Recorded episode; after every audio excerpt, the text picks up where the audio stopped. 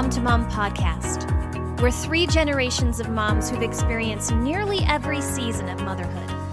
Of course, we don't have all the answers, but you can be sure that we'll always point you to the one who does. We're pouring a cup of coffee and we're chatting motherhood today. Pull up a chair. We're really glad you're here.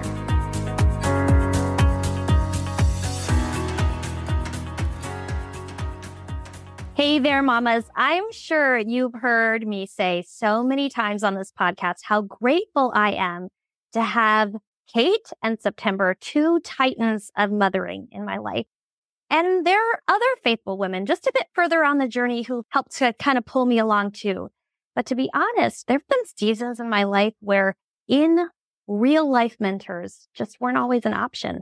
Fortunately, I've never been without Titus II examples and the wisdom of other trusted women in my life, because I'm always surrounded by really good books.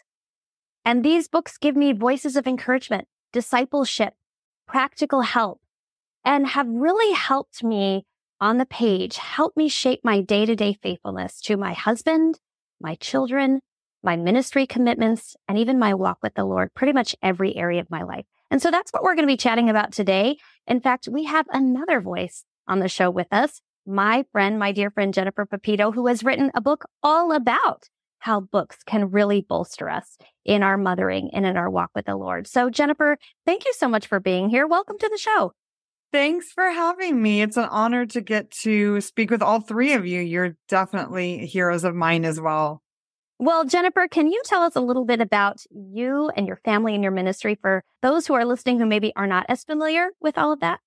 For sure. I am the mother of 7 children. They are ages 29 to 13. And we live in the country on a couple acres. We love being outside as a family. And then 6 years ago, I started The Peaceful Press, which is a company committed to helping families connect through curriculum. So it's, you know, homeschooling has been this great love of mine. I've been doing it for over 25 years now. And it's been an especial joy to get to mentor other families who are kind of getting started with our preschool and early elementary resources. But I would imagine for even the mom who maybe doesn't homeschool, your resources and just your whole philosophy of gathering great books in your home, surrounding yourself and your children with great stories, I imagine that's a message really for every mom, right? For sure. You know, I think that the books that we've read aloud as a family, some of them at night, some of them in the morning, some of them just on Audible on long car trips, have really shaped us as a family. They've given us so much hope and courage and really created a worldview for us that gave us inspiration to keep going even when life is hard. And as we say a lot here on the podcast, as a mom, you kind of set the tone. So can you share just a little bit about how books have in particular really helped you and have kind of set the course of your life, specifically your motherhood, so that you can live out or walk out that example in front of your kids and maybe help bolster their reading life? Yeah, for sure. One of the books that I recently read actually was called A Time for Remembering by Patricia Cornwell, and it's about the life of Ruth Bell Graham. And my book, Mothering by the Book, is all about how all the books I've read aloud to my children have helped me overcome fear. But as far as a recent one, this book, it was about Ruth Bell Graham, and I'm going through a season where my husband's away a few nights a week, and just reading her life and reading about how she created such an atmosphere of joy for her family and how she handled the difficulties of single parenting gave me so much courage in that season. And so, you know, I'm a big reader. I have probably 20 books on my nightstand, actually, and no lie. So It's just a constant for me to be encouraging myself through stories, because I do have a great community of women. I have mom and sisters, people who are speaking into my life. But I think sometimes our lives and our own problems are so unique to us, but there's always somebody in literature who can speak into that, who can bring courage and encouragement for the journey. Mm-hmm. Some universal themes of motherhood that we can see in literature that really apply to all of us. I think sometimes we can downplay the importance of fiction in our lives. I was actually just having a conversation with a couple not too long ago. And the gentleman kind of labeled fiction as extra. And he just didn't have time for extra in his life. Can you speak to what specifically fiction has meant to you in your life, maybe in your motherhood, and how it has helped shape you? Yeah. Extra? I mean, how appalling. I'm so indignant, because some of the books like that really shaped my mothering, in Mothering by the Book, I talk about how Charlotte's Web really gave me this beautiful lesson on speaking life to my children. It's so easy as mothers to get wrapped up in the negative behaviors we see in our kids and then start speaking these harsh words out into the atmosphere. But in Charlotte's Web, you see how Charlotte starts speaking life to Wilbur and he lives up to her expectations. She doesn't say what she sees. What she saw was a runty little pig who didn't know anything, but she didn't say that. She called him radiant and terrific and some pig. And he started acting like a radiant, terrific little pig. And that changed his destiny.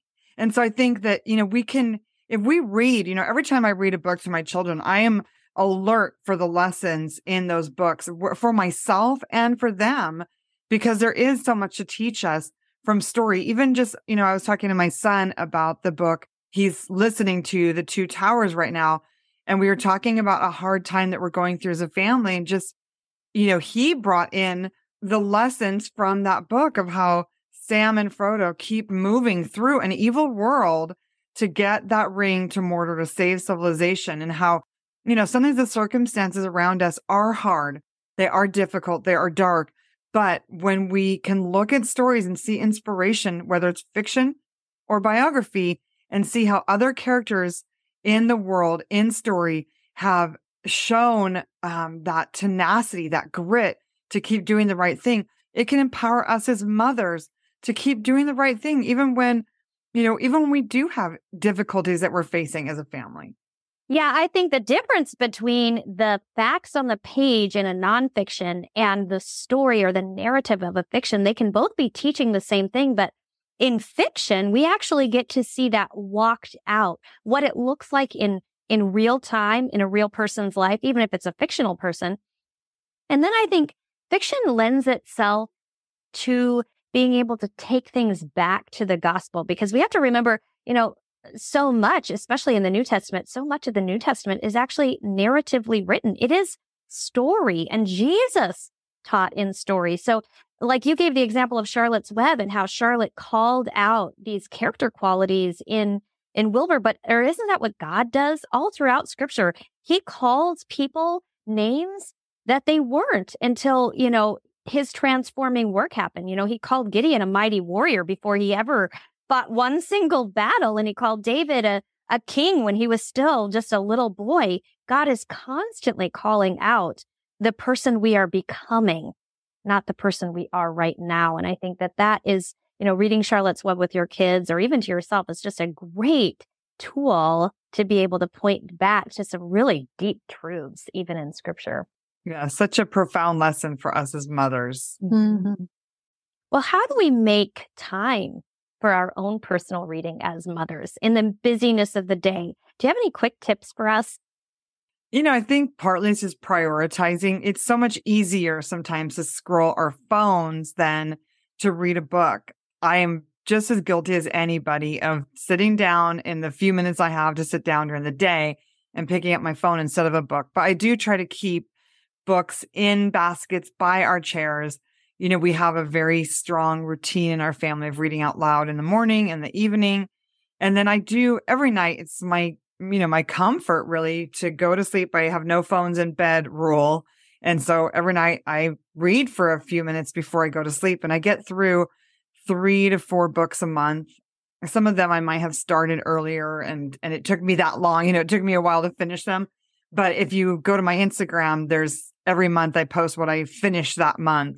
And that's been just so neat to track all the information that we're taking in, all the personal growth that happens because of these stories.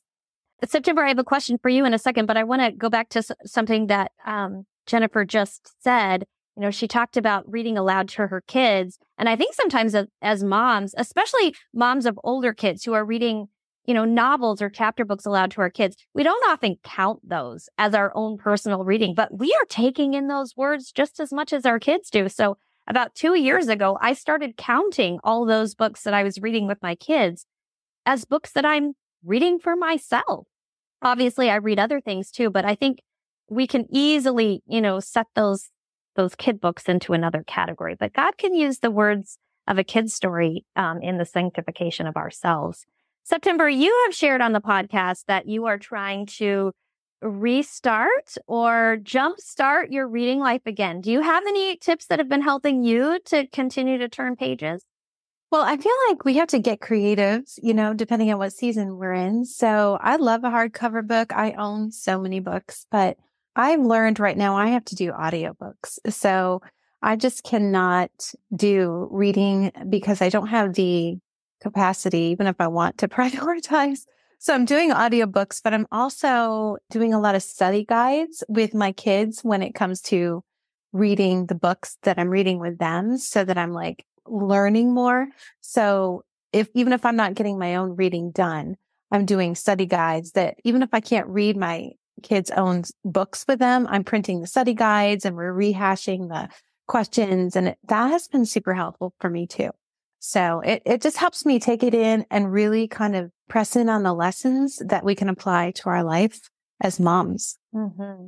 I'm so glad you mentioned audiobooks, because I think sometimes we need permission to count those. Like, you know, September has given you all permission, mamas. If you need to be told, audiobooks count too. I know when my kids listen to audiobooks, I count those as books they're reading for their year. So certainly I'm going to turn around and do the same for myself. I guess for me, just some really quick tip. If you're a busy mom and you're looking for ways to continue some momentum on your reading life, and like September said, there are seasons. I know that there have been seasons in my mothering where I couldn't turn as many pages as I had wanted to. But I think the three things that have been universally helpful, no matter what season I'm in for me, has been to, one, always have a book on me. So that means I buy a purse that is big enough to hold at least one book. If it can't hold a book, I'm not buying it, because I want to have that book at the ready for when I'm, you know, sitting in the parking lot waiting for my kid to get finished with basketball practice, or, you know, church hasn't started yet, but everybody's sitting down and I have like a couple minutes to turn a few pages, whatever it is. I always have a book ready. And then I always have a book in mind to start next, so that I'm not wasting time between titles trying to think of the next book. I have a running list. Actually, I keep it in an app of the books that I want to be reading next, my to be read pile, so that as soon as I finish a book, I know exactly what book I'm going into next. And then I think another tip is to just have multiple books going on at the same time, not the same kind of book. I can't be reading 2 fiction books at one time or 2 nonfictions, but if I have like a memoir, a nonfiction, and a fiction going, I can keep them separate in my mind. And then maybe I'm not in the mood to read a really heavy nonfiction book right now, but I want to read something I can easily grab from my fiction book. So I never stop reading, but I can always read within my mood at the moment when I have multiple books going on. Yeah, this is me too, Jamie. Of the 20 books on my nightstand, some of them are books that I'm reading to research my next book. Some of them are nonfiction, maybe spiritual growth books, and then others are nonfiction, maybe business or some other kind of personal growth. So it is true that, you know, and I think it's actually Charlotte Mason, I think, advocated for that kind of varied reading, even for moms, that we, you know, sometimes we're going to feel like just an easy novel that we can breeze through. Sometimes we're going to want something more meaty, like a biography or some kind of a spiritual text. So giving ourselves permission to put a book aside if we're not engaged with it at the moment and read something easier, that's fine too. Well, and to follow up with that, sometimes we have to actually set that aside indefinitely. You know, we have to be willing to DNF, did not finish a book, and move on to something else. Because I don't know about you girls, but sometimes I can feel the guilt of putting a book aside. Like, I started it. I'm already 50 pages in. I don't want to be a quitter. But then I drag my feet and I never want to read that book. So I never actually sit down to read. But if I were to just put that book aside and say, nope, I'm not going to finish it, and move on to something that actually does spark joy and, you know, does compel me to read, I actually end up reading a whole lot more when I'm reading something I enjoy. I got a text message from my 17-year-old last night. It was just two simple words. Made it. You see, he was driving to youth group, and there was a little dusting of snow on the roads. And although the winds weren't too bad, he knew that I'm always nervous for him when he drives on winter streets. I didn't ask him to text me, mind you, but he just knew that my mama heart would appreciate the quick message letting me know that he and his younger brother had made it to youth group safely. And he was right. But not only was that message declaring he was physically safe, it was also a reminder to me that he was emotionally and spiritually safe. Why? Because he sent the text from a Gab phone. A cell phone that looks and feels like the smartphone that all of his friends have, but that isn't connected to the internet in any way.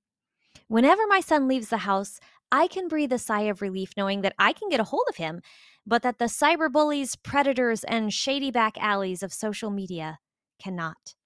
He can call, text, and take pictures, but that's about it. In fact, he can't even participate in a group text thread, and if you've ever seen what happens in the average teen text thread, you know what a gift a one-person-at-a-time text service can be in the life of a tween or teen. To learn more or to snag a Gab phone or watch for your tween or teen, head to gabwireless.com and use promo code MOM2MOM at checkout. That's Gab, G-A-B-B, wireless.com, and use promo code MOMTOMOM at checkout. What about reading aloud to your kids? You kind of lightly touched on that, Jennifer, but I'm wondering, why is that important to you specifically, to make time for reading to your kids? Maybe how do you make time for it? It's the core of our school program. You know, everyone has a different way of doing school with their kids. But a while ago, you know, I have 7 children, and I didn't want to just try and copy school at home. I wanted to be able to get to the good stuff, which to me is the stories. I feel like my children, they remember the important things from stories a lot better than they remember things from a worksheet, for instance. And even the more skill-based learning, like composition or punctuation or grammar, I feel like is learned better through reading beautiful words. So that is the core of what we do for our homeschool. We do, you know, they do some grammar, they do some composition. Right now they're taking some co-op classes, but most of what we do is reading out loud and talking about the books. Obviously, Charlotte Mason has been a big inspiration in the importance of reading. Also, the Thomas Jefferson education is very much centered around reading great books and talking about them. There's a book called Hero Education. It's especially geared towards high school. And so I just feel like it's a way more efficient way to teach children, to teach them character, to teach them composition, to teach them history and worldview. Reading books is the, to me, like the all-encompassing way. And so it's a priority for us because it draws us together. It gives us a family, almost like a family vocabulary. You know, I think that connection is such an important part of being mature, being able to function in society. And so as we sit down together, we read the books together, looking at each other, we're talking together. It's building connections, building people skills. So it really is a big priority. And I do it even with high school students.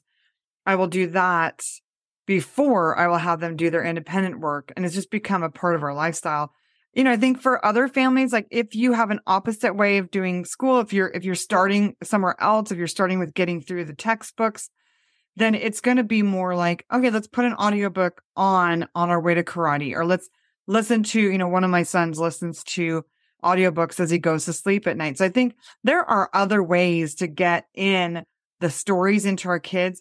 But I think if we don't do the stories, they're missing a lot of depth in their thinking, because a lot of like our perspective on life, our ability to relate to others, our ability to see something through to the end, or even our ability to see cause and effect comes from observation of other people. You know, it comes from learning from people in history, people from stories. And so if we eliminate that entirely and we have this very shallow education of just reading a question and writing the answer, there's a lot of nuance, a lot of thinking and relating skills I believe are being missed by children who are missing out on the stories. Mm-hmm. I think a good story really pours into your personhood. I know my youngest is reading a biography about Harriet Tubman right now, and I could recall all the facts about her life and kind of drill it into him. But that book is building in him an empathy that a black and white fact never could. And there have been multiple times over the last few days, he's come to me with little tears in his eyes and just cannot even imagine how anyone would want to treat someone that way. And the courage that she had. And as the story progresses, you can see how excited he's becoming for her courage. And that's something that a fact can never do for a child. It really does take a personal story to touch into someone's personhood. Right. And, you know, Charlotte Mason said it's not how much a child knows at the end of their education, it's how much they care. Mm-hmm. And I think that really is missing from a lot of graduates today, is that they might know a lot of facts, but they haven't had this diverse range of stories to build that empathy, to build sort of understanding for the way people think. And so they're very easily, in my opinion, a lot of young people today are very easily misled. Their critical thinking is just not there as much because they haven't seen some of the cause and effect that you see when you read stories from history, or you read how people, you know, if you've read about World War II or the Holocaust or the rise and fall of communism in Eastern Europe, then you would have all these clues to life that help you discern what's happening in the present. You know, it's like, I think George Santayana said, those who do not study history are doomed to repeat it. And you just don't get that from learning, oh, here's the facts of how many people fought in World War II. If you don't get the stories and how those instances impacted families individually and what people did to survive, you're not going to have the same perspective that leads to wisdom and discernment in understanding current events. And obviously not every single listener of the show is a homeschool mom. We realize that probably a large majority of those who tune in do. But I think you can have a literary rich home regardless of what schooling choice God has for you and has set before you. So it really is a matter of setting a feast of great books in front of your kids and having them at the ready, always available, and really encouraging our kids to make the time. And that really does start with us, for us to make the time for reading in our homes. Well, Jennifer, what about books that have really shaped your motherhood? I know that that's what your book, Mothering by the Book, really focuses on. I wonder if there are any books that have really warranted some rereads in your life. These are the books that I'm thinking of that, like, if a new mom or a young mom were to come to you and say, you know, Jennifer, what are your favorite books that will help me and steer the course of my motherhood? What are the titles you would give her? You know, probably the first series that I would mention is the Little House on the Prairie series. Even though it's very removed from us, it's over 100 years ago that the events happened. There are so many commonalities with moms today. I mean, moms today deal with fears, just like the mom in that story did.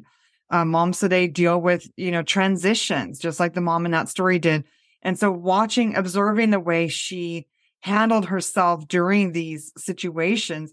And it wasn't always good. And you can see that in the stories, you know, so sometimes people today are offended by some of her attitudes because her attitudes were archaic in a way, or, you know, she had some fears that were, in our view today, unfounded and prejudiced. But we as moms also have fears, you know, depending on what the circumstance and where you view life from, we also have fears. And so seeing how she dealt with her fears, how she tried to be joyful, even in the midst of hard circumstances, and even just her dedication and care for her family. I think there's so much hope in those stories. It's a narrative where a family continues to push through the hard circumstance. And at the end of the book, they always sing. You know, there's always some joy or a glimmer of hope that you are left with at the end of each story. A similar series for me is the Little Britches series by Ralph Moody. Just the lessons in those books on life and finding mentors and establishing yourself in a community. They're told from the perspective of a boy. And if you read the whole series, it goes through to his life as a man. But there's just so much encouragement that, wow, he, in these different circumstances, he had nothing, but he did have grit. He did have a work ethic. And so seeing the way that he navigated life was just so encouraging and hopeful. And I think there are so many lessons for us today for encouraging us to navigate life with a similar level of grit and joy and endurance. One of my favorite scenes from the Little House books kind of reminds me of my own book, Holy Hugo, where I write about atmosphere. There's this scene, I think it's on the banks of Plum Creek, where they're living in a dugout, like a hole in the ground. They have grass for a roof, mud for walls. Nothing about this home speaks to really like beauty. It's not a place any of us would sign up to live. And yet, Laura writes that she and Mary found just some blue flowers, field flowers, and brought them in, set them on the table in a vase, and how beautiful it made the home feel and how contented they were by just this small little addition.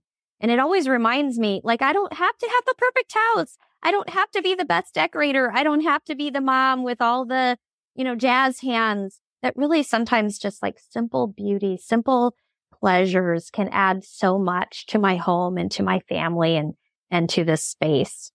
Yeah, it's so true. I think there's a quote, it might have even been Dostoevsky, who said, beauty will save the world, and so there is a knowledge, I think, that sometimes we as moms intrinsically have, but we see it in these books where, Ma, every time she would move into a new cabin, the crowning touch, when she had made it a home, she would have put a tablecloth on the table and put her little China shepherdess on the shelf. And suddenly this little claim shanty, this little tar paper shack became a home. And I think there's so much encouragement for us as moms that these little things that we do to create an atmosphere of peace and joy and beauty mean so much to our children. They do make an impact on the way they see the world and even their hope for the world, because when we as moms give up and stop cleaning our houses or stop putting food on the table or stop smiling at our children, it indicates such a lack of hope and purpose to our children. So the opposite really gives them so much encouragement when we just put in the little effort, put out some flowers, water a plant, whatever it is that day, putting in those small efforts makes such a difference to our children. Mm-hmm. Well, can you tell us just a little bit about your book? You've kind of touched on it a little bit here, but what do you hope will be the takeaway for moms as they read it? And I've been blessed to read it, and it certainly did point my feet in a good direction and gave me some wonderful suggestions to add to my TBR, by the way, so thank you for that. But what do you hope is the takeaway as moms pick it up? Well, the book is, even though it's called Mothering by the Book and it's about reading out loud, what it's really about is overcoming fear. And there are other ways to overcome fear besides reading out loud, but each chapter kind of points moms to one tool or one step in the fight against fear. And I know that fear is really common to us as moms. It's normal for us to worry. My daughter was trying to tell me not to worry about her, and I'm like, I'm your mom. I'm gonna worry. It's my deal. It's what I do. Uh-huh. But the problem is when we worry, when we let ourselves give way to worry and fear, when we let ourselves indulge in anxiety, we give our children the idea that they are the problem. We give them, when we walk around this terrible look on our face and all this sadness, we give them the impression that they have done something wrong and they're the cause of our unhappiness. And sometimes maybe they have done something wrong. Maybe they are driving us crazy in the moment. But I think there's a real urgency to work towards a happier atmosphere, a more peaceful, trusting atmosphere, because it just communicates so much hope to our children when they see that we are happy in our lives. It gives them such a sense of stability and calm when they see us enjoying our life. And the opposite, when they see us, dreading our life, walking around afraid and crying and discouraged, and even just that kind of unhappy look that we get when we're all up in our heads, worried about our children, it gives them this impression that life is terrible, that we don't enjoy what we're doing with them. And that's not what I don't want my kids to remember that about me. And sometimes we can't help it. Sometimes we just can't help it. There's so much going on. But I think the message in this book is that there is some urgency to overcome fear. And here are some things that we can do to help with that. And here are some people and stories who have done it. Mm-hmm. That's the part I love most about your book, Jennifer, is that you point to real characters in literature, in the books that you have read, that have exemplified the courage that really is ours for the taking in Christ. But sometimes we just need to be reminded of that. And we need to see it walked out in the lives of others. And so you've given us some real tools, some book suggestions that we can go to in the midst of very particular, acute fears.